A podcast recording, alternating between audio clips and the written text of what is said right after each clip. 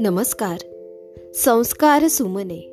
विद्यार्थी मित्रांनो आपण ऐकत आहोत संस्कार सुमने ही कथामाला. या कथामालेमध्ये मी विद्या गवई आपणा सर्वांचे हार्दिक स्वागत करते. आज आपण दृढनिश्चयी विवेकानंद ही गोष्ट ऐकणार आहोत. चला तर मग ऐकूया आजची गोष्ट. जयपूरला असताना स्वामी विवेकानंद पाणिनीचे संस्कृत व्याकरण शिकण्यासाठी तेथील एका प्रसिद्ध संस्कृत पंडितांकडे जात होते. पंडितजींनी त्यांना पहिले सूत्र नाना प्रकारे समजावून सांगितले. तरीही त्यांना ते येत नव्हते. तीन दिवसांच्या सततच्या प्रयत्नानंतर पंडितजी म्हणाले पुष्कळ प्रयत्न करून सुद्धा मी आपल्याला एकही सूत्र समजावून देऊ शकलो नाही.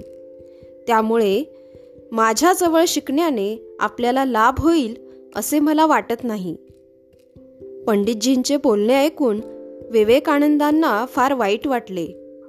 जोवर या सूत्राचा अर्थ समजणार नाही तोवर जेवण खाण सर्व बंद. असा ठाम निर्धार त्यांनी केला.